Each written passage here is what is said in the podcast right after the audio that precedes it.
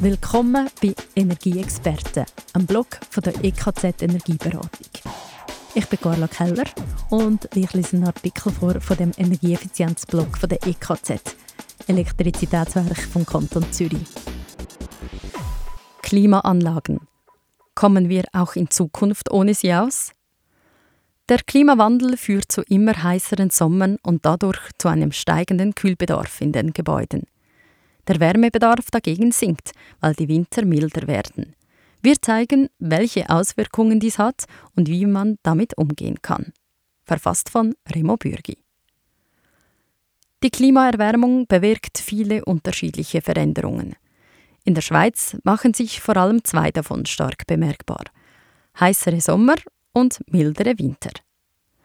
Während wir in der Sommerzeit unter der Zunahme von Hitzetagen ächzen, denken wir in den kalten Monaten wehmütig an die Zeit zurück, als dank ausreichend Schneefall und anhaltend frostigen Temperaturen auch in tieferen Lagen noch Wintersport möglich war. Ebenfalls betroffen von den klimatischen Veränderungen ist der Gebäudepark. Ob zu Hause oder am Arbeitsplatz, wir haben den Anspruch, dass die Raumtemperatur einen angenehmen Aufenthalt möglich macht. In der Schweiz bedeutet das, dass im Winter so geheizt wird, dass niemand frieren muss. Mit den wärmeren Temperaturen dürfte der Heizwärmebedarf künftig sinken. Im Sommer dagegen steigen vor allem während längeren Hitzeperioden die Innenraumtemperaturen und erreichen immer öfter Werte jenseits der Komfortgrenze.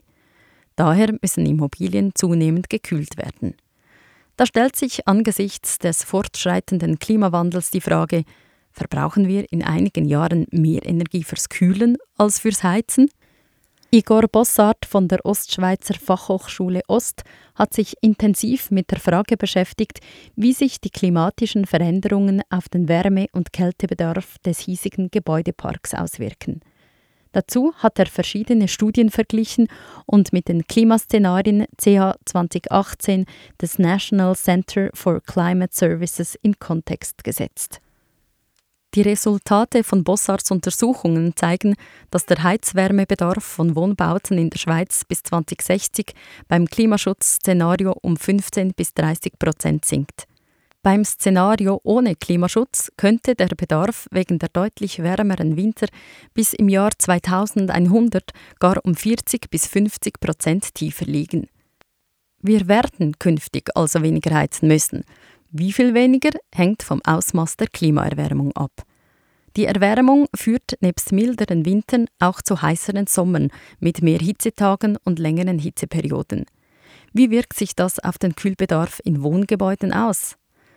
Bossart hat ihn dem Heizwärmebedarf gegenübergestellt. Dabei zeigt sich, dass die fürs Kühlen benötigte Energie beim Szenario mit Klimaschutz nur geringfügig zunimmt, erklärt Bossart. Beim Szenario ohne Klimaschutz dagegen nimmt sie gemäß den Prognosen stark zu. Doch selbst bei diesem Extremfall bleibe der Energiebedarf für das Heizen größer als der für das Kühlen. Letzterer wird dem Ostforscher zufolge rund 15 Prozent des jährlichen Energieverbrauchs einer durchschnittlichen Wohnimmobilie betragen. Bereits heute ist der Energieverbrauch von Gebäuden stark vom Verhalten der Nutzerinnen und Nutzer abhängig Lässt man beispielsweise während der Heizperiode die Fenster den ganzen Tag gekippt, steigert dies den Heizbedarf deutlich. Auch im Sommer sind die Einflussmöglichkeiten groß, in positiver wie in negativer Hinsicht. Wer etwa die Storen tagsüber schließt, vermeidet direkten Sonneneinfall über die Fenster und verhindert ein starkes Aufheizen der Innenräume. Entsprechend liegt auch der Kühlbedarf wesentlich niedriger. Ob und wie wir in Zukunft solche Maßnahmen umsetzen oder nicht umsetzen, wird den Energieverbrauch für das Kühlen stark beeinflussen. Die Prognosen sind daher mit Unsicherheiten behaftet, gibt Bossart zu bedenken. Während in Wohnimmobilien der Energieverbrauch für das Kühlen heute vernachlässigbar ist und künftig nur beim Szenario ohne Klimaschutz stark ansteigen wird, präsentiert sich bei Gewerbeimmobilien eine ganz andere Ausgangslage. Viele Bürobauten müssen bereits heute im Sommer gekühlt werden, um den Klimakomfort sicherzustellen. Das liegt einerseits daran, dass die internen Lasten im Vergleich mit Wohnbauten höher sind, mehr Menschen und mehr Computer verursachen mehr Abwärme. Andererseits hat die Konstruktionsweise einen entscheidenden Einfluss. Die meisten modernen Bürogebäude haben großzügige Fensterflächen, die viel Tageslicht ins Innere lassen. Dies erschwert aber im Sommer den Wärmeschutz, weil alle Fenster verschattet werden müssen. Die Verglasungen führen deshalb oft dazu, dass sich die Bauten an heißen Sommertagen besonders stark aufheizen. Durch die hohen internen Lasten und den Wärmeeintrag über die Fenster gibt es gemäß Bossart schon jetzt Bürogebäude, deren Energieverbrauch fürs Kühlen gleich hoch ist wie fürs Heizen. Angesichts der heißer werdenden Sommer ist klar, dass der Kühlbedarf weiter zunehmen und den Heizbedarf übertreffen wird.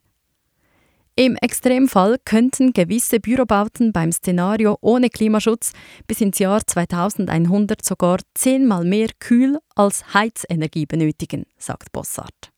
Das würde die Betriebskosten stark erhöhen und wäre eine große Belastung für das Energiesystem. Zwar dürften die Verbrauchsspitzen Mittag und Nachmittag an sonnigen Sommertagen mit den Produktionsspitzen der Photovoltaik zusammenfallen, die in Zukunft einen Großteil der erneuerbaren Energie generieren soll. Der Solarstrom soll aber gleichzeitig für die Elektromobilität und andere Verbraucher zur Verfügung stehen, sowie auch für Power-to-X-Konzepte, die den Überschussstrom in den Winter transferieren können. Die Effizienz der Gebäude im Sommer darf also nicht vernachlässigt werden, nur weil viel Solarstrom vorhanden ist was tun, damit künftig nicht alle Bürogebäude und allenfalls auch Wohnbauten mit Klimaanlagen ausgerüstet werden müssen, um eine Überhitzung zu vermeiden.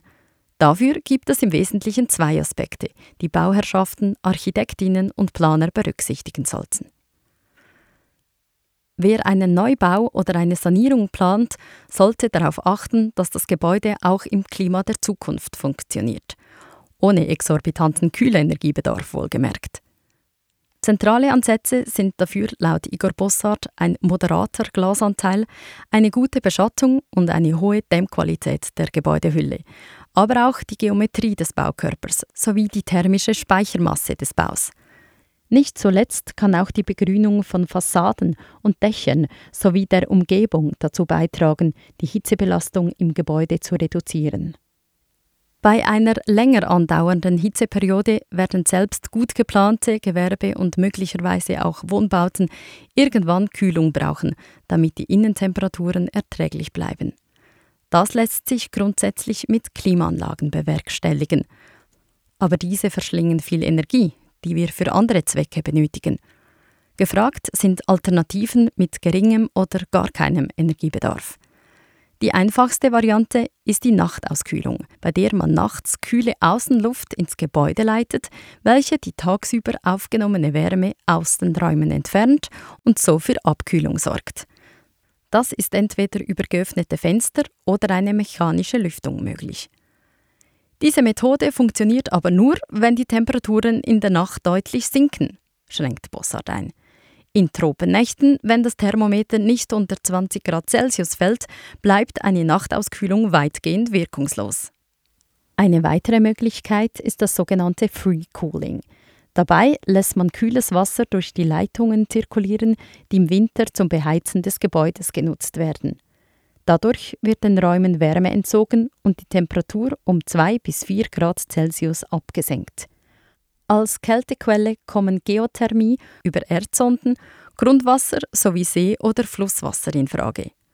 Auch Niedertemperaturnetze können die benötigte Kühlenergie bereitstellen. Energie benötigt beim Free Cooling eigentlich nur die Umweltpumpe der Wärmepumpe, die das Kühlwasser durch die Leitungen bewegt. Die Methode verursacht daher nur einen geringen Stromverbrauch. Bei Bauten, die sich im Sommer stark erhitzen und mit anderen Maßnahmen nicht ausreichend gekühlt werden können, bleibt der Einbau einer Klimaanlage als letzte Möglichkeit. Sinnvollerweise kombiniert man diese mit einer Photovoltaikanlage auf dem Dach oder an den Fassaden, um den hohen Energiebedarf möglichst mit eigenem Solarstrom decken zu können. Am besten aber sorgen Eigentümerschaften und Baufachleute schon in der Planung dafür, dass das Gebäude später mit möglichst wenig Kühlung auskommt. Energieexperte, der Podcast zum Energieeffizienzblock von der EKZ Energieberatung. Fragen zum Thema, zum Podcast oder Inputs und Ideen? Für das sind wir da. Mailadresse ist podcast.nx.me. Sie ist auch unten in den Shownotes verlinkt. In den Shownotes ist auch der Direktlink zum vorgelesenen Artikel. Mehr Beiträge mitsamt Bilder und Links zur Studie und weitere Infos gibt es auf energie-experten.ch.